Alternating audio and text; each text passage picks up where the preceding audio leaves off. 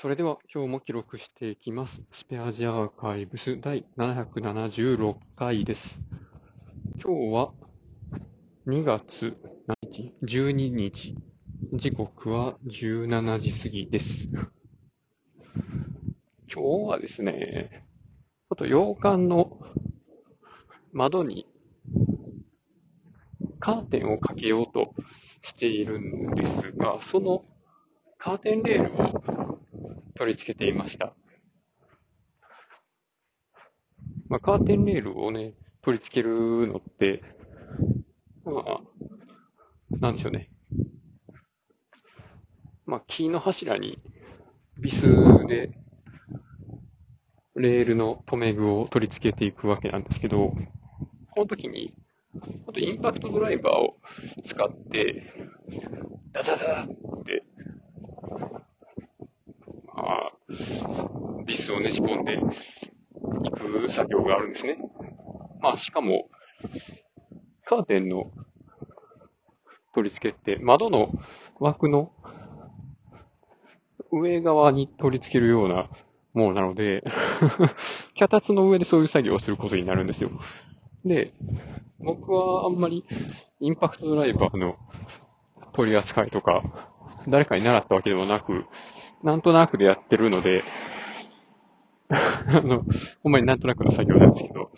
この辺の仕事がですね、妻が以前職業訓練校で建築の勉強をしていたことがあって、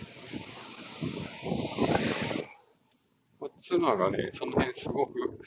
取り扱いとかね、分かってて、うまいんですよね。だから手でこうやって押さえながらこっちでこう押さえてみたいなね。と手のひらを使って反動を押さえるんやみたいな。そういうことをね、指導してくれながら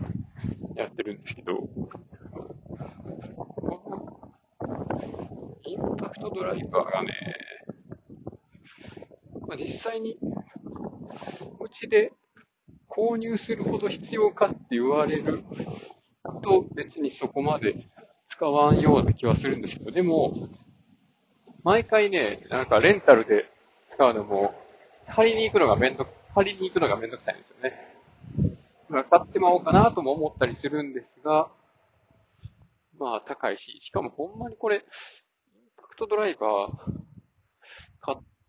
たらいろいろ解決するのかよくわかんなかったりするんですよ。あの、ドリルドライバーとかあるじゃないですか。あれやったら、ビス止めできひんのとか、逆にインパクトドライバーでパソコンのネジとか閉めちゃっていいのとか、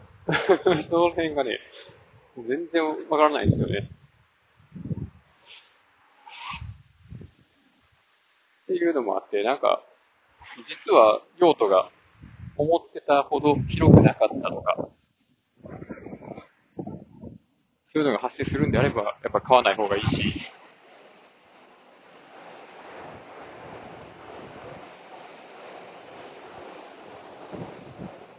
逆になんかアタッチメントをいろいろつけれるから、ノコギリの代わりにもなるし、あの、ポンプというか、コンプレッサーにもなるし、ブロワーにみたいに使えることもできるし、みたいな。そういうのがあれば、まあ、一台何役とかで、ね、かなり汎用性が高くて使い回せるんじゃないかなと思うんですけど、よくわからんですよね。まあ、こういう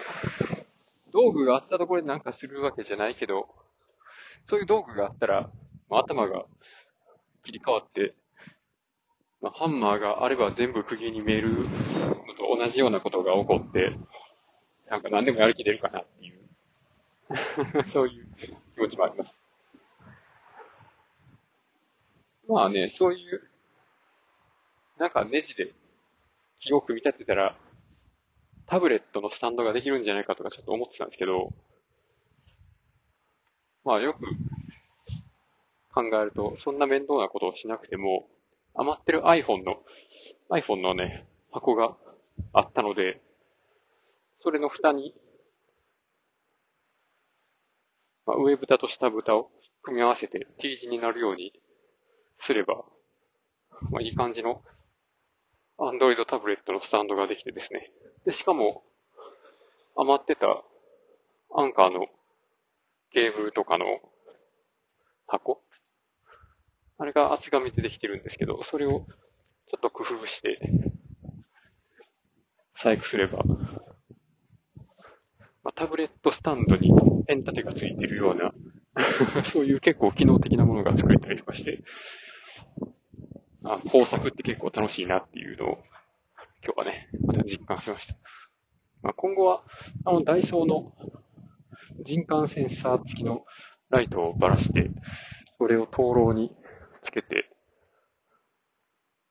まあ、人が灯籠に近づいたら明るくなるみたいなやつをね、作っていきたいなと思っています。ということで今日はこの終わります。ありがとうございました。